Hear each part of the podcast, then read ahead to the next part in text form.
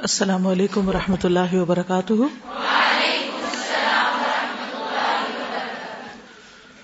نحمد نسلی اللہ رسول کریم اما بعد، فاعوذ باللہ من الشیطان الرجیم۔ بسم اللہ الرحمن الرحیم۔ رب اشرح لي صدری ويسر لي امری۔ واحلل عقدة من لسانی قولی۔ قل ان صلاتي ونسكي ومحياي ومماتي لله رب العالمين. لا شريك له، وبذلك امرت وانا اول المسلمين.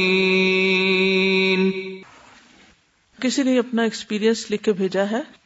کہتی ہیں کہ ٹیوزڈے کے دن کا لیکچر میرے لیے صحیح معنوں میں ٹرننگ پوائنٹ اور آئی اوپنر تھا۔ مجھے بہت شرمندگی ہوئی جب آپ نے کہا کہ ہم کس طرح نبی صلی اللہ علیہ وسلم سے محبت کا دعویٰ کر سکتے ہیں اگر ان کی اتباع کرنا ہماری زندگی کا حصہ نہیں۔ استاذہ، پہلی اسائنمنٹ آسان تھی، ایک دو دن میں شیڈیول بنانا آ گیا۔ دوسری اسائنمنٹ ایک زبردست روحانی پلانر اور ریمائنڈر تھی۔ الحمد للہ ان میں سے نائنٹی پرسینٹ باتوں کو میں روزانہ درست کا نشان لگاتی رہی۔ جو چیزیں رہ گئی، ان کو عمل میں لانے کی کوشش جاری۔ ہے مگر مجاہدہ کا لفظ مجھے اب سمجھ آیا جب کھانے کی عادات کو بدلنا تھا۔ یہ بہت ہارڈ لگا۔ پھر وہ بات یاد آ گئی کہ عادات کو بدلنا مشکل ہے، ناممکن نہیں۔ میں بھی انہیں لوگوں میں سے تھی جنہوں نے پہلا لیکچر سنا اور یہ بھی سنا کہ نبی صلی اللہ علیہ وسلم نے ساری زندگی میدے کی روٹی نہیں کھائی۔ مگر میں نے اس پر اس وقت کوئی خاص توجہ نہ دی۔ اگلے دن جب لیکچر میں آپ نے کہا کہ یہ کیسی محبت ہے تو میں نے اس پر سنجیدگی سے سوچنا شروع کیا۔ اب یہ سمجھ نہیں آ رہا تھا کہ اسٹارٹ کیسے لوں۔ بہرحال، پچھلے نوٹس کو میں نے پڑھنا شروع کیا۔ شروع کے لیکچر میں جواب مل گیا کہ عادت بدلنی ہے تو پلان کرو۔ اور اس پلاننگ میں وہ بتایا گئے تھے نا کہ فائدے، نقصان وغیرہ اور وہ سب چیزیں۔ تو میں نے اپنے کھانے کی عادات کو بدلنے کی پلاننگ کی۔ سب سے پہلے میں نے نفل پڑھ کے اللہ سے دعا کی کہ اس عادت کو بدلنا میرے لیے آسان ہو اور میرے گھر والے میرے مددگار بنے۔ پھر میں نے اپنے ٹریگرز لکھے۔ مجھے اپنی اس عادت کو بدلنا ہے یعنی میدے سے بنی ہوئی چیزیں کھانی چھوڑنی ہے، تو کیوں؟ نمبر ایک، اللہ کو راضی کرنے کے لیے، نمبر دو، نبی صلی اللہ علیہ وسلم کے اتباع کے لیے، نمبر تین، قوی مومن بننے کے لیے۔ مناج القاصدین کے ایک لیکچر میں آپ نے ایک پرسنل بات شیئر کی کہ میرے والد کہتے ہیں، وہ کام کرو جو دوسرے نہیں کر رہے۔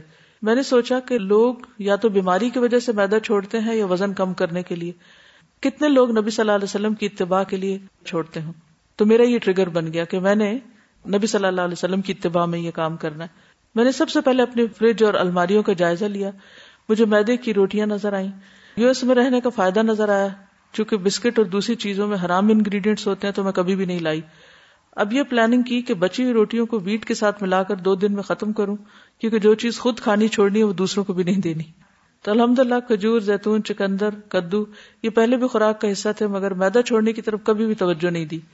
پھر میں نے میدا چھوڑنے کے فوائد لکھے اور کل مختلف بہنوں نے جو نقصانات بتائے وہ لکھے۔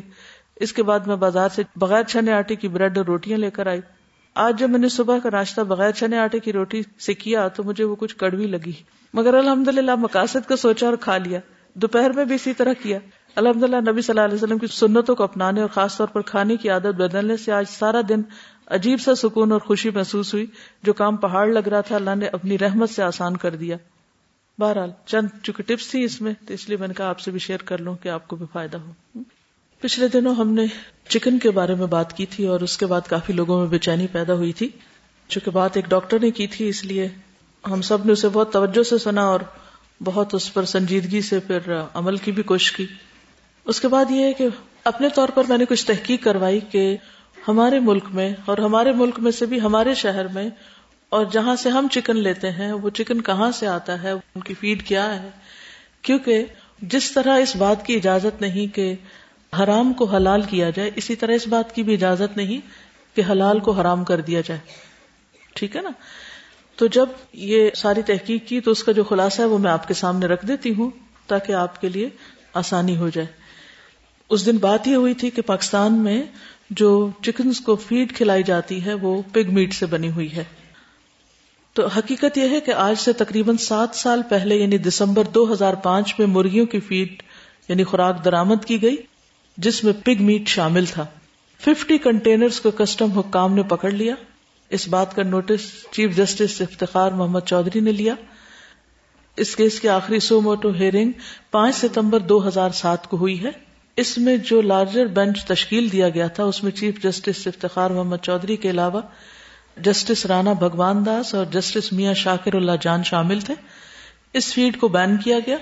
جن کمپنیوں نے یہ فیڈ درامد کی تھی ان کو کروڑوں کے حساب سے جرمانے کیے گئے اور یہ قانون بنا دیا گیا کہ آئندہ کوئی پولٹری فیڈ درامد نہیں کر سکے گا یعنی امپورٹ نہیں ہوگی۔ لہٰذا اب ساری فیڈ پاکستان میں تیار ہوتی ہے۔ ٹھیک ہے، اب یہ قانون ہے۔ فیڈ کہاں تیار ہوتی ہے؟ خود اپنے ملک میں تیار ہوتی ہے۔ رائٹ اس پر میں نے مزید سوال یہ کیا کہ کیا میں یہ جان سکتی ہوں کہ اب یہ فیڈ جو ہم تیار کرتے ہیں، وہ کن کن چیزوں سے مل کر بنتی تو الحمد للہ جو لوکل یعنی اسلام آباد پنڈی میں ہی ایسی فیڈ بنانے والوں کی کمپنی میں کام کرتے ہیں، تو انہوں نے جو معلومات دی ہیں وہ یہ ہے کہ اس وقت جو پولٹری فیڈ تیار کی جاتی ہے، اس کے انگریڈینٹس گندم، مکئی باجرا جوار کے گرینز ہوتے ہیں جو ففٹی پرسینٹ ہوتے ہیں، پچاس فیصد۔ اور سویا آئل اور پروٹین وغیرہ اس میں تھرٹی پرسینٹ ڈالے جاتے ہیں اور two two three percent fish کا جو ریمینز ہوتے ہیں یا مرغیوں کے پر وغیرہ جو ہوتے ہیں، وہ اس میں ڈالے جاتے ہیں۔ لہذا اس رپورٹ کے مطابق اس وقت جو معروف پولٹری فارم ہے، وہاں جو چکن تیار ہوتے ہیں، ان چکن کو کھانے میں حرج نہیں ہے کوئی۔ ٹھیک ہے؟ یعنی کوئی پریشانی کی بات نہیں ہے، اس کو آپ کھا سکتے ہیں۔ لیکن اب بھی کچھ جگہ ایسی ہیں کہ جہاں وہ مردہ جانور اور اس طرح کی اور گندی چیزیں بھی اس میں ڈال کے فیڈ وغیرہ تیار کرتے ہیں۔ لہذا اس بات کا تحقیق کر لیجیے کہ جہاں سے آپ چکن لیتے ہیں، وہ چکن کہاں تیار ہوتا ہے؟ ٹھیک ہے؟ آپ مثلاً جہاں سے خریدنے جاتے ہیں، ان سے پوچھے کہاں سے لاتے ہیں۔ اگر وہ نہ بتائیں تو نہیں کہ ہم پھر آپ سے لیں گے نہیں، ہم کہیں اور سے لیں گے۔ رائٹ تو میک شور کہ کون سا علاقہ ایسا ہے؟ جیسے ہم کسی نان مسلم کنٹری میں رہتے ہیں، تو وہاں بھی چیزوں کی تحقیق کی جاتی۔ مثلا ہم لوگ جب کینیڈا میں تھے تو اس وقت بہت یہ مشکل ہوتی تھی کہ جو چیز ہم لا رہے ہیں، یہ کہاں سے آ رہی ہے؟ لیکن ایک اچھی بات ان ملکوں میں یہ کہ وہ آپ کو پورا نام پتا فون نمبر، ایڈریس، ہر چیز دے دیں گے اور کہیں گے کہ جا کے خود دیکھ لیں وہاں۔ مثلا چکن ہی ہے، تو چکن کہاں سے آ رہا ہے؟ وہ تو کمپنیز ہوتی ہیں، وہ کمپنی کو آپ کسی وقت بھی دن رات میں کال کر سکتے ہیں، ان سے پوچھ سکتے ہیں کہ آپ پوری ہمیں ڈیٹیل دیں، ان کو کیا کھلاتے ہیں، کتنے عرصے کے بعد ان کو ذبح کرتے ہیں، تو پوری تفصیلات مل جاتی۔ اور ذبح کیسے ہوتا ہے؟ کون سی جگہ سے آتا ہے؟ کون پیک کرتا ہے؟ وغیرہ وغیرہ۔ تو اس میں پھر تسلی ہو جاتی کہ جو ہم کھا رہے ہیں وہ حلال ہے یا نہیں۔ میرے خیال ہے کہ اگر تھوڑی سی ہم ایفرٹ لگائیں اور تھوڑا ہم بھی جو چکن بیچنے والے ہیں، ان کے اوپر تھوڑا پریشر ڈالیں اور تھوڑا اور پیچھے ڈائیں تو ان شاء اللہ تعالیٰ بہت سی چیزوں کی اصلاح ہو سکتی۔ لوگ غلط کام کیوں کرتے ہیں؟ کیونکہ ہم ان کو موقع دیتے ہیں۔ ہم پوچھتے ہی نہیں ہے کہ یہ تم جو کھلا رہے ہو ہمیں، یہ کہاں سے آ رہا ہے؟ ہمیں تو بس اس سے ہوتا ہے کہ جو مل جائے کھا لیں ایک دفعہ۔ تو اس میں ہمیں خود کوشش کرنے کی ضرورت ہے۔ آپ جائیں، پوچھیں، تحقیق کریں، معلوم کریں۔ اگر کہیں کوئی بھی ایسی چیز سامنے آتی ہے تو الحمد ایسا نہیں ہے کہ ہمارے ملک میں کوئی نوٹس لینے والا نہیں ہے۔ اصل میں جو منفی قسم کی گفتگو ہم دن رات کرتے رہتے ہیں اپنے لیڈرز کے بارے میں یا اپنے عوام کے بارے میں، اس کی وجہ سے پھر ہمارے اندر ایک ایسی مایوسی ہوتی ہے کہ یہاں تو اصلاح ہو نہیں سکتی اور بس ہر چیز ہی غلط ہے، ایسا نہیں ہے۔ اصلاح کرنے والے بھی ہیں اور نوٹس لینے والے بھی ہیں۔ اگر اس وقت کسٹم حکام نے کنٹینر پکڑے اور اس کے بعد مقدمہ چلا اور دو سال تک یہ مقدمہ چلتا رہا اور پھر قانون بنا، تو یہ بھی تو کسی کے نوٹس لینے پر ہی بنا نا، یا نہیں؟ تو اگر کسی کا بھی ضمیر زندہ ہوگا اور کوئی بھی اٹھ کے پوچھے گا، تو بہت سی چیزوں کی اصلاح ہو جائے گی۔ ٹھیک ہے نا؟ جی آپ کچھ کہیں۔ بالکل۔ کچھ عرصہ پہلے ایسی بھیڑیں آ گئی تھی ملک میں کہ جو بیمار تھی تو اس کا بھی نوٹس لیا گیا اور اس پر بھی ایکشن لیا گیا۔ تو ایسا نہیں ہے کہ ہر چیز بالکل اندھیرے میں ہے۔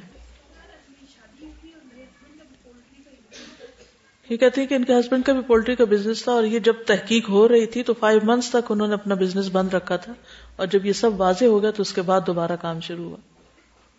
اس کے علاوہ میدے پہ بات ہوئی تھی اور اس پر بھی کافی لوگوں کے اندر بے چینی پائی گئی کہ حرام تو نہیں ہے۔ دیکھیے، میں نے تو حرام نہیں قرار دیا تھا اور نہ ہی حرام ہے۔ لیکن میرا کہنے کا مطلب صرف یہ تھا کہ جس چیز کو نبی صلی اللہ علیہ وسلم نے پوری زندگی نہیں کھایا، آپ نے پوری زندگی چھلنی، استعمال ہی نہیں کی۔ ان کی امت دن رات وہی کھانا کھائے اور ہر روز وہی غذا کھائے۔ تو دس از رانگ کبھی کبھار اگر کوئی اور چیز نہیں، تھوڑی بہت کوئی چیز لے لی، تو ایسا نہیں کہ آپ نے حرام کھا لیا۔ لیکن آپ پلان کر کے روز میدے کے ہی نان کھائیں۔ اور آپ پلان کر کے روز سموسے ہی کھائیں یا روز ہی آپ نوڈلس کھائیں اور کوئی ہیلدی ڈائٹ نہیں لے تو دس از رانگ اس سے ہماری صحتیں اور ہماری طاقت اور ہماری جو کام کرنے کی صلاحیت وہ متاثر ہو رہی۔ ہمارے ملک میں میکڈونلڈ اور اس طرح کی چیزیں کھانا اسٹیٹس سمبل سمجھا جاتا ہے۔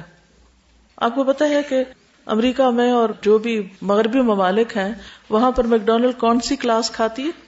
پتا ہے آپ کو؟ جی میں امریکہ میں رہ کر آئی ہوں اور مجھے معلوم ہے کہ وہاں پر جس پیزا کو ہم اتنی زیادہ امپورٹینس اور اتنا ہائی اسٹیٹس دیتے ہیں وہاں پر یہ ایک بالکل عام سی چیز ہے کہ جس کو کچھ بھی نہ ملے تو وہ پیزا لے کے کھا لے۔ بالکل۔ اس طرح سے۔ ایسا ہے کہ امریکہ میں ایک کوئی لڑکا تھا اس کی یہاں پہ انگیجمنٹ ہوئی کسی لڑکی کے ساتھ۔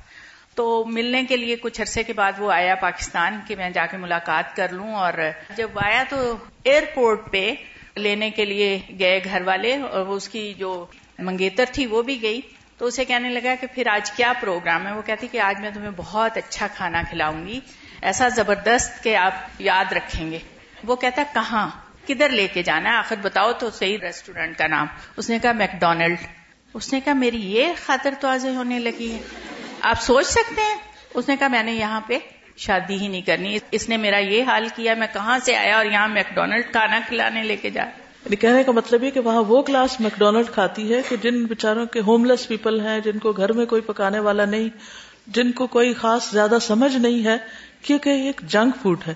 جو بھی وہاں کوئی سینسیبل شخص ہے، جس کو تھوڑی بہت بھی شعور ہے، وہ ان چیزوں سے پرہیز کرتا ہے۔ اور بہت دفعہ ایسی کمپنیوں کو سو بھی کیا گیا ہے کہ ہیلتھ ہیزرڈ ہے اور ہمارے ہاں یہ اسٹیٹس سمبل بن گیا اور ہم سمجھتے کہ یہ کھانے کے بعد ہم شاید بہت ہی ماڈرن ہو گئے ہیں۔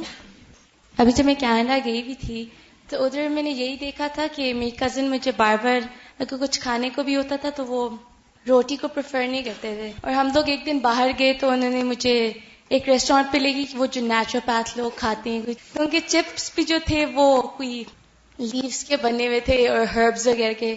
اور وہ کھانا زیادہ مہنگا ہے وہاں پر۔ اور ادھر میری ایک فرینڈ تھی، وہ یہ کہتی تھی کہ تم دیسی لوگ پتہ نہیں کس طرح ہر وقت چپاتی کھاتے رہتے ہو، تو اسی لیے تم لوگ زیادہ موٹے ہو جاتے ہو۔ تو مطلب ہم لوگوں کی پارٹ بنی گیا ڈائٹ کا یہ۔ بالکل۔ دیکھیے کہ ہمارا کھانا ہماری صحت پر اثر انداز ہوتا ہے، اور پھر جب صحت پر اثر انداز ہوتا ہے تو وہ ہمارے سارے کام، ہماری عبادت فیملی ریلیشن شپ بہت ساری چیزیں متاثر ہو جاتی اس لیے بہت ضروری ہے کہ ہم بیس کو درست کریں۔ ہمارا آغاز درست ہو، تاکہ انجام درست ہو۔ چلیے، جسمانی صحت اور قیلولہ اور چہل قدمی۔ قیلولہ کی اہمیت، اہل جنت کا قیلولہ کرنا۔ اصحاب الجنت یوم اذن خیر مستقرم و احسن مقیلا۔ سورت الفرقان آئی ٹوینٹی فور۔ اس دن اہل جنت کا ٹھکانا اور دوپہر کو آرام کرنے کا مقام بہت بہترین ہوگا۔ خیر مستقرم و احسن مقیلا یعنی خاص طور پر قیلولہ کا ذکر نبی صلی اللہ علیہ وسلم کا قیلولہ کرنا انس کہتے ہیں کہ ام سلام نبی صلی اللہ علیہ وسلم کے لیے چمڑے کا فرش بچھا دیتی تھی اور آپ ان کے ہاں اسی پر قیلولہ کرتے تھے صحابہ اور صلف صالحین کا قیلولہ کرنا صحیح الدب المفرد میں آتا ہے حضرت انس کہتے ہیں کہ لوگ جمعہ پڑھتے تھے اور پھر قیلولہ کرتے تھے عبداللہ کہتے ہیں کہ میرے والد احمد بن حنبل نصف نہار کو سویا کرتے تھے۔ سردی ہو یا گرمی، وہ کبھی اسے نہ چھوڑتے اور مجھے بھی اس کے لیے لے جاتے تھے۔ شیاطین قیلولہ نہیں کرتے۔ رسول اللہ صلی اللہ علیہ وسلم نے فرمایا، قیلولہ کرو، شیطان قیلولہ نہیں کرتے۔ عمر رضی اللہ عنہ سے روایت ہے کہ ابن مسعود کے دروازے پر کبھی کبھار قریش کے مرد بیٹھا کرتے تھے۔ جب سائر ڈھل جاتا تو ابن مسعود کہتے، اٹھ جاؤ اور قیلولہ کرو۔ اب جو قیلولہ کرنے سے باقی رہ گیا وہ شیطان کا حصہ ہے۔ اس کے بعد وہ جس آدمی کے پاس سے بھی گزرتے، اس کو اٹھا دیتے تھے۔ کیلولا ہوتا ہے چند منٹ کی نیپ۔ گھنٹوں سونا کیلولا نہیں ہوتا کہ پھر رات کو جاگے۔ صاحب کہتے ہیں کہ عمر رضی اللہ عنہ دوپہر یا اس کے قریب ہمارے پاس سے گزرتے اور کہتے، اٹھ جاؤ اور قیلولہ کرو۔ اور جو باقی رہ گیا وہ شیطان کے لیے ہے۔ اس میں آپ دیکھیے کہ اب ویسٹ میں اس کو بہت رواج ہوتا جا رہا ہے۔ حتیٰ کہ جو لوگ اپنے آفیسز میں ہوتے ہیں، وہ اپنی کرسی کے اوپر ہی سر لگا لیتے ہیں، یا ٹیبل پہ سر رکھ لیتے ہیں جہاں کہیں بھی موقع ملے وہاں کچھ دیر کے لیے آنکھیں بند کر کے خاموشی کے ساتھ شارٹ نیپ لینے کی کوشش کرتے ہیں، کیونکہ اس کے بہت زیادہ فائدے بتائے گئے عربی کا مشہور مقولہ ہے تغدہ تمدا ولو لقمتعینی تعشا تمشا ولو قدمعینی دوپہر کا کھانا کھاؤ تو لیٹ جاؤ، اگرچہ دو لکمے ہی کیوں نہ کھاؤ۔ یعنی دو لکمے کھا کے تھوڑی دیر خاموشی سے لیٹ جاؤ۔ رات کا کھانا کھاؤ تو چہل قدمی کرو، اگرچہ دو قدم ہی چلو۔ لیکن چلو۔ تو ہمیں اپنی عادت میں اس کو ڈالنا ہے، لیکن آپ سب تو سارا دن یہاں پر ہوتے ہیں۔ گھر پہنچنے تک کیلولا کا ٹائم گزر چکا ہوتا ہے۔ اثر کے بعد سونا تو حماقت ہے۔ یہاں کیسے کر سکتے ہیں مثلاً؟ بریک میں تو خوب باتیں کرنی ہوتی ہیں آپ کو۔ دیکھیے، پڑھ تو اس لیے رہنا کہ عمل کرنا ہے۔ اگر عمل نہ کیا تو یہ فائدے سے محروم رہ جائیں گے۔ اور یہ جو بات ہے نا، شیطان کا لولا نہیں کرتے۔ یہ تو بڑی خطرناک بات ہے نا۔ پھر ہم کس کے ساتھی بن گئے؟ کس کی پیروی کرنے لگے؟ کس کے طریقے پہ چلنے لگے؟ جی آپ کچھ کہنا چاہیے یہ کہتے ہیں کہ ان کے بھائی چائنیز کمپنی میں کام کرتے ہیں، وہاں ٹائم دیتے ہیں کیلولا کرنے کے لیے۔ اب سنت ساری تو دوسروں نے اپنا لی۔ ہم تو صرف پڑھتے رہتے ہیں۔ مجھے لگ رہا تھا کہ اگر فرض کریں ہم ظہر پڑھ لیتے ہیں، اس کے بعد ہم سنتیں، کچھ لوگ تو چلے پڑھتے ہیں، لیکن اور کچھ لوگ گھومتے پھرتے رہتے ہیں۔ تو اگر تھوڑی دیر سستا لیں وہ اچھا ہو جائے گا۔ یعنی دس منٹ کا گیپ تو ہم لیتے ہی ہیں اوپر جاتے ہوئے نیچے آتے ہوئے۔ اس ٹائم پہ اگر ایک دو منٹ بھی تھوڑی سی اگر پانچ منٹ سے بھی شروع کر لیں نا آپ کہ اس وقت بولنا نہیں دیکھنا نہیں آنکھیں بند کر کے جہاں بھی ہیں آپ ٹک جائیں تو سنت پوری ہو جائے گی۔ اس سے آپ کو دو دن مل جاتے ہیں کام کرنے کے لیے۔ مثلا اگر آپ چار بجے اٹھتے ہیں صبح تو بارہ بجے تک کتنے گھنٹے ہو گئے؟ یا ایک بجے تک؟ آٹھ نو گھنٹے۔ مسلسل آپ آن گو ہوتے ہیں۔ چل سو چل چل سو چل۔ اب اگر ایک بجے کے قریب، جیسے زہر کے وقت، اگر آپ پانچ منٹ کے لیے بھی اپنے آپ کو ریسٹ دیتے ہیں، تو دوبارہ آپ دیکھیے کہ بارہ بجے سے لے کر پھر رات کے دس بجے تک کتنے گھنٹے ہو گئے؟ دس گھنٹے پھر ہو گئے۔ یا اگر ایک بجے کیا تو آپ کے نو گھنٹے ہو گئے۔ اب ایک انسان ایٹ اے اسٹریچ کتنے گھنٹے کام کر سکتا ہے؟ آٹھ گھنٹے؟ ہوں؟ یعنی کہ ایکٹیولی آٹھ گھنٹے کام کر سکتے ہیں، دس گھنٹے کام کر سکتے ہیں۔ تو اب آپ دیکھیے کہ بیچ کی جو نیپ ہے نا، اس کے بعد آپ کو اندر ڈے مل جاتا ہے۔ ورنہ مغرب کے بعد مینٹل کیپیسٹی وہ بہت لو ہو جاتی ہے اور کام کرنے کے قابل نہیں رہتے۔ اور کچھ وقت پھر آپ جب نان پروڈکٹیو ہوتے ہیں، ادھر ادھر گھوم پھر کے وقت ضائع کر دیتے ہیں اور کوئی خاص کام نہیں ہوتا۔ بے شک اپنی روٹین کا جائزہ لے کر دیکھیں کہ اگر آپ کیلولا کریں گے اور اس کے بعد جو ٹائم ہے، رات تک آپ بہتر فنکشن کریں گے۔ کوئی اور ٹپ بات ہوتی کیلولا کی، تو ہم لوگ صحیح طرح سے جو نا، اس کو بھی نہیں کرتے۔ اگر ہم پانچ منٹ یا دس منٹ لیٹے بھی ہیں، تو مینٹلی سوچتے رہیں گے، آج یہ ہوا، اب یہ کرنا ہے۔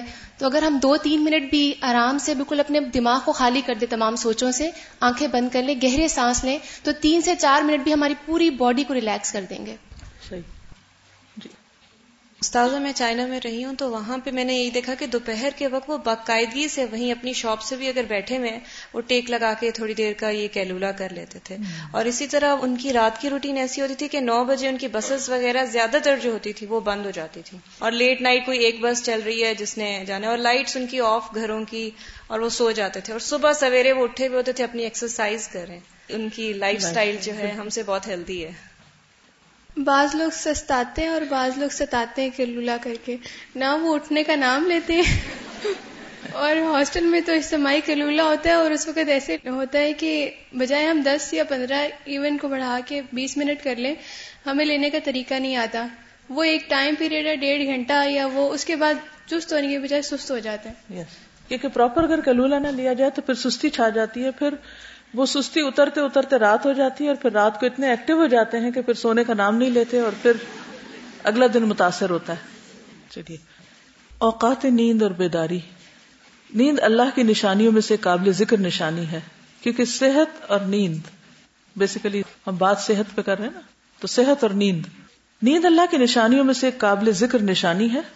اللہ تعالیٰ کا ارشاد ہے وہ من آیات ہی منام کم بل دن میں بھی سونا۔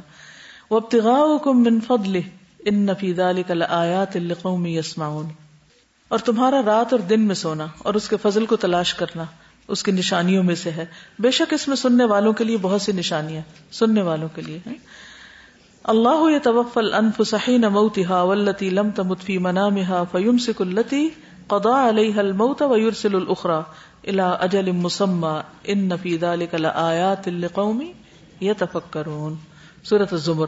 اللہ ہی ہے جو موت کے وقت روحیں قبض کر لیتا ہے، اور جو مرا نہ ہو اس کی روح نیند کی حالت میں قبض کر لیتا ہے۔ پھر جس کی موت کا فیصلہ ہو چکا اس کی روح کو تو روک لیتا ہے، دوسری روحیں ایک مقررہ وقت تک کے لیے واپس بھیج دیتا ہے۔ غور و فکر کرنے والے لوگوں کے لیے اس میں بہت سی نشانی ہے جینا اور مرنا جو ہے، یہ جاگنے اور سونے سے بھی مشابہ۔ تو اس میں بہت سی نشانیاں ہیں جن پہ غور و فکر کی دعوت دی گئی۔ نیند انسان کی بنیادی ضرورت ہے صحت مند زندگی اور یکسو ذہن کے لیے مناسب نیند لینا ضروری ہے۔ اس لیے اللہ تعالیٰ نے رات کو سونے اور آرام کرنے کے لیے اور دن کو روزی کمانے کے لیے بنایا۔ وجہ اللہ نعم کم سباتا وجہ اللہ لباسا وجہ اللہ معاشا۔ اور ہم نے تمہاری نیند کو باعث آرام، رات کو لباس اور دن کو روزی کمانے کا ذریعہ بنایا۔ دن بھر کی گہما گہمی مسلسل مشقت اور تھکاوٹ کے بعد نیند انسان کو سکون اور راحت بخشتی ہے۔ اللہ تعالیٰ کا ارشاد ہے، ومن رحمته جعل لكم الليل والنهار لتسكنوا فيه ولتبتغوا من فضله ولعلكم تشكرون۔ القصص 73 اور اس کی رحمت میں سے ہے کہ اس نے تمہارے لیے رات اور دن بنائے تاکہ تم اس میں سکون حاصل کرو اور اس کا فضل تلاش کرو اور تم شکر ادا کرو۔ نیند انسان کو اس قابل بناتی ہے کہ انسان دن بھر اپنے کام کاج آسن طریقے سے انجام دے سکے اللہ کا شکر گزار ہو۔ شکر گزاری کا طریقہ یہ ہے کہ انسان ہر موقع پر اللہ کو یاد رکھے، اس کی پسند کے مطابق زندگی گزارے۔ اللہ تعالیٰ کی پسندیدہ زندگی کے تمام طریقے ہمیں سنت رسول صلی اللہ علیہ وسلم سے معلوم ہوتے ہیں۔ آئیے ہم دیکھتے ہیں کہ نبی صلی اللہ علیہ وسلم کے سونے اور جاگنے کا کیا معمول تھا۔ تاکہ ہم اس کے مطابق اپنے سونے سے قبل سوتے وقت اور جاگنے کے بعد کی عادات کو سنت کے مطابق ڈھال سکیں۔ رات کو جلد سونا اور صبح جلدی جاگنا۔ ایک عبادت گزار مسلمان لازمن اس کا خود بخود عادی ہو جاتا ہے۔ اسی طرح ضرورت سے زیادہ سونا یا بے خوابی کا مریض ہونا پوری صحت کو متاثر کرتا ہے۔ خوات بن جبیر کہتے ہیں کہ دن کے اول میں سونا جہالت، وسط میں سونا اچھی عادت اور آخر میں سونا حماقت ہے۔ نبی صلی اللہ علیہ وسلم کو سونا جاگنا حضرت عائشہ فرماتی ہے کہ نبی صلی اللہ علیہ وسلم شروع رات میں سوتے اور آخر رات میں بیدار ہو کر تحجد کی نماز پڑھتے تھے۔ حضرت عائشہ فرماتی کہ جب سحری کا وقت ہوتا تو میں نبی صلی اللہ علیہ وسلم کو اپنے پاس سویا ہوا ہی پاتی یعنی آپ تحجد کی نماز پڑھ کر بھی آرام کر لیتے تھے۔ یعنی درمیان میں اٹھ کر تحجد پڑھ کے پھر آرام کر لیتے، پھر فجر کے لیے اٹھ جاتے۔ عبداللہ بن عباس کہتے ہیں کہ وہ ایک رات اپنی خالہ میمونہ کے ہاں سوئے۔ کہتے ہیں کہ میں تکیا کے عرض میں لیٹ گیا اور رسول اللہ صلی اللہ علیہ وسلم اور آپ کی بیوی لمبائی کے رخ لیٹے ہوئے تھے۔ آپ سو گئے۔ جب آدھی رات گزر گئی یا اس کے لگ بھگ تو آپ بیدار ہوئے تحجد کی نماز پڑھی۔ پھر ایک رکت بہتر پڑھ کر آپ لیٹ گئے۔ یہاں تک کہ مؤذن صبح کی اطلاع دینے آیا تو آپ نے پھر کھڑے ہو کر دو رکت نماز سنت پڑھی، پھر باہر تشریف لائے اور صبح کی نماز پڑھائی۔ ٹھیک ہے؟ ابئی اپنے کہا فرماتے کہ جب رات کا تہائی حصہ گزر جاتا تو رسول اللہ صلی اللہ علیہ وسلم اٹھ کھڑے ہوتے اور فرماتے، اے لوگو، اللہ کو یاد کرو، اللہ کو یاد کرو، سور پھونکنے کا وقت آ گیا ہے۔ پھر اس کے بعد دوسری مرتبہ بھی سور پھونکا جائے گا اور موت اپنے پیش آنے والے حالات کے ساتھ آ پہنچی ہے۔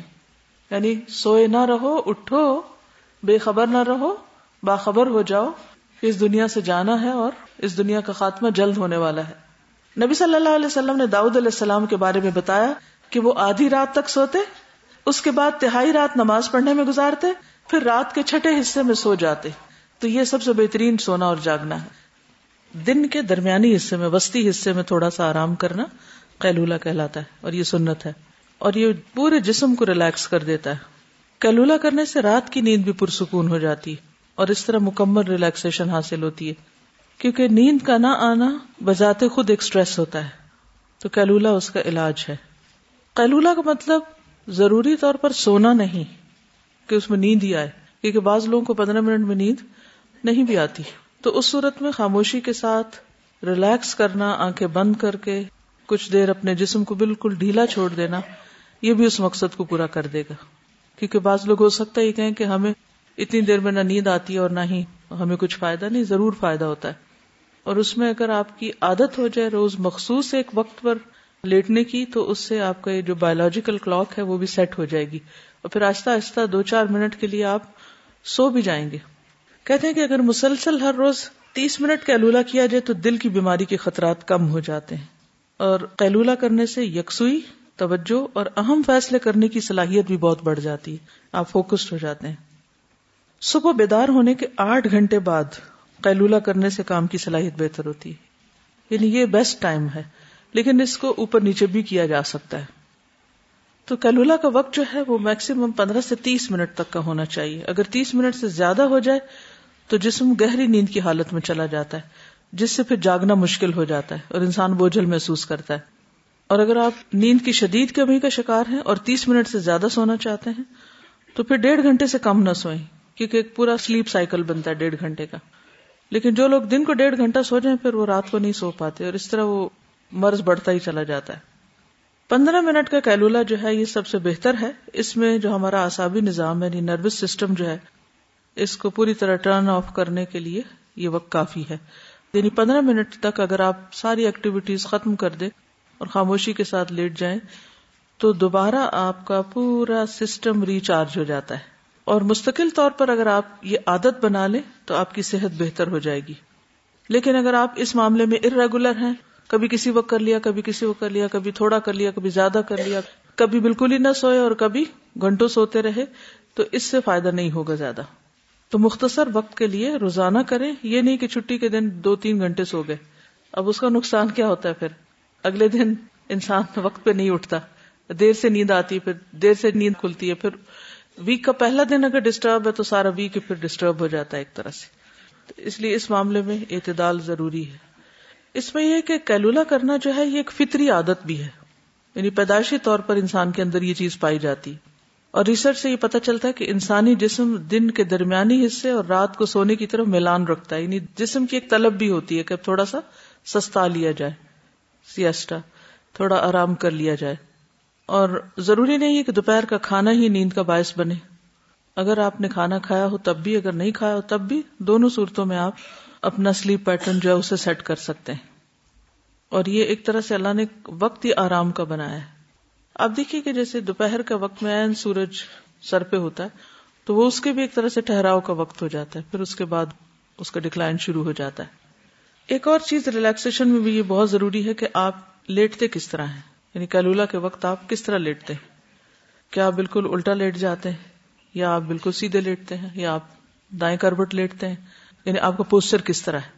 تو اگر آپ لیٹنے میں سیمی فیٹل پوزیشن جو ہے یعنی کروٹ کے بل لیٹے اور تھوڑا سا بازو اور ٹانگ کو آگے کی طرف بینڈ کر لیں، جس سے پیٹ میں بچہ نہیں ہوتا ماں کے تو وہ تو بہت زیادہ کٹھا ہوتا ہے نا، لیکن یہ کہ اگر آپ تھوڑا سا اپنے گٹنوں کو بھی موڑ لیں، پیٹ کی طرف کر لیں اور تھوڑا ہاتھ بھی اس طرف کر لیں، تو یہ پوزیشن جو ہے، اس سے آپ کو زیادہ ریلیکسیشن ملے گی، کیونکہ فطری پوزیشن ہے ایک طرح سے یہ۔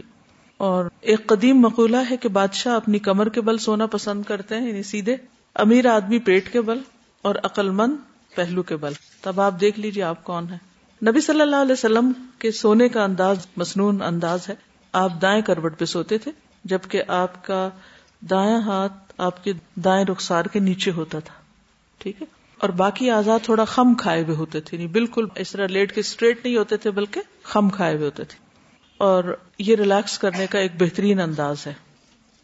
جہاں تک دائیں کروٹ لیٹنے کا تعلق ہے، تو اس کے کچھ فائدے بھی ہیں۔ ایک تو یہ کہ کھانا جلد ہزم ہو جاتا ہے۔ دائیں کروٹ سونے سے کھانا میدے سے آنتوں تک تقریباً ڈھائی سے ساڑھے چار گھنٹوں میں پہنچ جاتا ہے۔ جبکہ اگر بائیں کروٹ سویا جائے تو پانچ سے آٹھ گھنٹے لگتے ہیں اس کو ڈائجسٹ ہونے میں۔ ٹھیک ہے؟ دوسری بات یہ کہ بائیں پھیپڑے کی کارکردگی بہتر ہوتی ہے۔ یعنی جب آپ دائیں طرف سوتے تو لیفٹ سائڈ آپ کی بہتر کام کرتی۔ اور اس کے اندر ہوا کی نالیوں سے میوکس وغیرہ جلد خارج ہو جاتا ہے۔ یہی وجہ ہے کہ ایسے مریض جن کو بلغم کے جمع ہونے کی بیماری ہو، انہیں دائیں کروٹ لیٹنے کا مشورہ دیا جاتا ہے تاکہ مزید پیچیدگیاں پیدا نہ ہوں۔ تو اس لیے خصوصی طور پر جن کو سانس کی کوئی تکلیف ہو یا اسی طرح بلغم سے ریلیٹڈ زکام وغیرہ فلو کھانسی، وہ سب اس چیز پر عمل کی کوشش کریں۔ ویسے ہی مصنون سمجھ کر کریں تو بہت سے فائدے ہوں گے۔ بعض لوگوں کو بچپن سے الٹا لیٹنے کی عادت ہوتی ہے اور اس میں بھی ماؤں کا بہت بڑا قصور ہے کیونکہ بچے الٹا لیٹ کے جلدی سو جاتے ہیں تو پھر وہ ان کو الٹا ہی سنانا شروع کر دیتے کس طرح ڈرتے نہیں ہیں اور سوئے رہتے ہیں۔ پھر وہ عادت بڑے ہو کر پختہ ہو جاتی ہے۔ تو بچپن سے اگر آپ ان کو سائڈ پر سلائیں، مصنون طریقے سے سلائیں تو اس کا انہیں فائدہ ہوگا۔ ڈاکٹر ظافر کہتے ہیں کہ پیٹ کے بل لیٹنے سے سانس لینے میں دشواری ہونے لگتی ہے کیونکہ پھیپڑوں کے اوپر بھی اثر جاتا ہے۔ ریڑھ کی ہڈی کا پورا پریشر پیٹ اور سینے پر پڑتا ہے، جس سے سانس لینے کے عمل میں مشکل ہوتی ہے۔ اسی طرح گردن کے موہرے بھی بینڈ ہو جاتے ہیں۔ ایک آسٹریلین ریسرچر کے مطابق چھوٹے بچوں میں اچانک موت کی شرح میں تین گنا اضافہ ہو جاتا ہے جبکہ وہ پیٹ کے بل سوئے ہوئے ہوں۔ ٹائم میگزین نے بھی ایک برٹش اسٹڈی پبلش کی تھی جس نے اسی بات کو کنفرم کیا۔ کہ بچوں میں ڈیتھ ریٹ بڑھ جاتا ہے۔ اور کمر کے بل بالکل ہی سیدھا سونا، اس پوزیشن میں لیٹنے سے جبڑے کا نچلا حصہ ریلیکس ہو جاتا ہے، جس سے منہ کھل جاتا ہے۔ اور انسان ناک سے سانس لینے کی بجائے منہ سے سانس لینے لگتا ہے، جس کے نتیجے میں گلا اور منہ بہت خشک ہو جاتا ہے اور بہت سی انفیکشن ہو سکتی ہے۔ کیونکہ آپ کے ڈائریکٹ جو جراثیم ہے وہ ناک سے سانس لینے کی بجائے منہ سے لے رہے ہیں، تو وہ جا کے حلق کو چمٹ جائیں گے۔ تو پھر اس کی وجہ سے وہ ڈرائی ہو جائے گا، جس سے کف اور باقی بیماریاں آپ کو لگ جائیں گی۔ تو اس لیے اس سے پرہیز کریں۔ یعنی بالکل سیدھا لیٹنے سے پرہیز کریں۔ اسی طرح ایئر فلو کے بلاک ہونے کی وجہ سے خراٹے پیدا ہو جاتے ہیں۔ اور بائیں کروٹ پہ سونا جو ہے، اس پوزیشن میں دل پہ بہت پریشر پڑتا ہے۔ کیونکہ دل بائیں جانے پہ تو سارا بوجھ اس پہ آ جاتا ہے۔ کیونکہ دایاں پھیپڑا جو نسبتاً بڑا ہوتا ہے، وہ دل کے اوپر آ جاتا ہے۔ ٹھیک ہے؟ یعنی آپ بائیں طرف سوتے ہیں، تو دایاں پھیپڑا جو نسبتاً ہیوی ہے یا بڑا ہے، وہ دل کے اوپر بوجھ ڈال دیتا ہے۔ اس سے دل کی کارکردگی متاثر ہوتی ہے۔ اب یہ باتیں تو ریسرچز بعد میں ثابت کر رہی ہیں اور نفع اور نقصان اور بہت سی چیزیں ہمیں پتہ چل رہی ہیں۔ لیکن آپ دیکھیے کہ اللہ کے رسول صلی اللہ علیہ وسلم کی سنت سمجھ کر اگر ہم کوئی کام کرتے ہیں تو دنیاوی فائدہ بھی ہے اور آخرت کا فائدہ بھی دونوں ہی فائدے اصل بات ہے یقین کی۔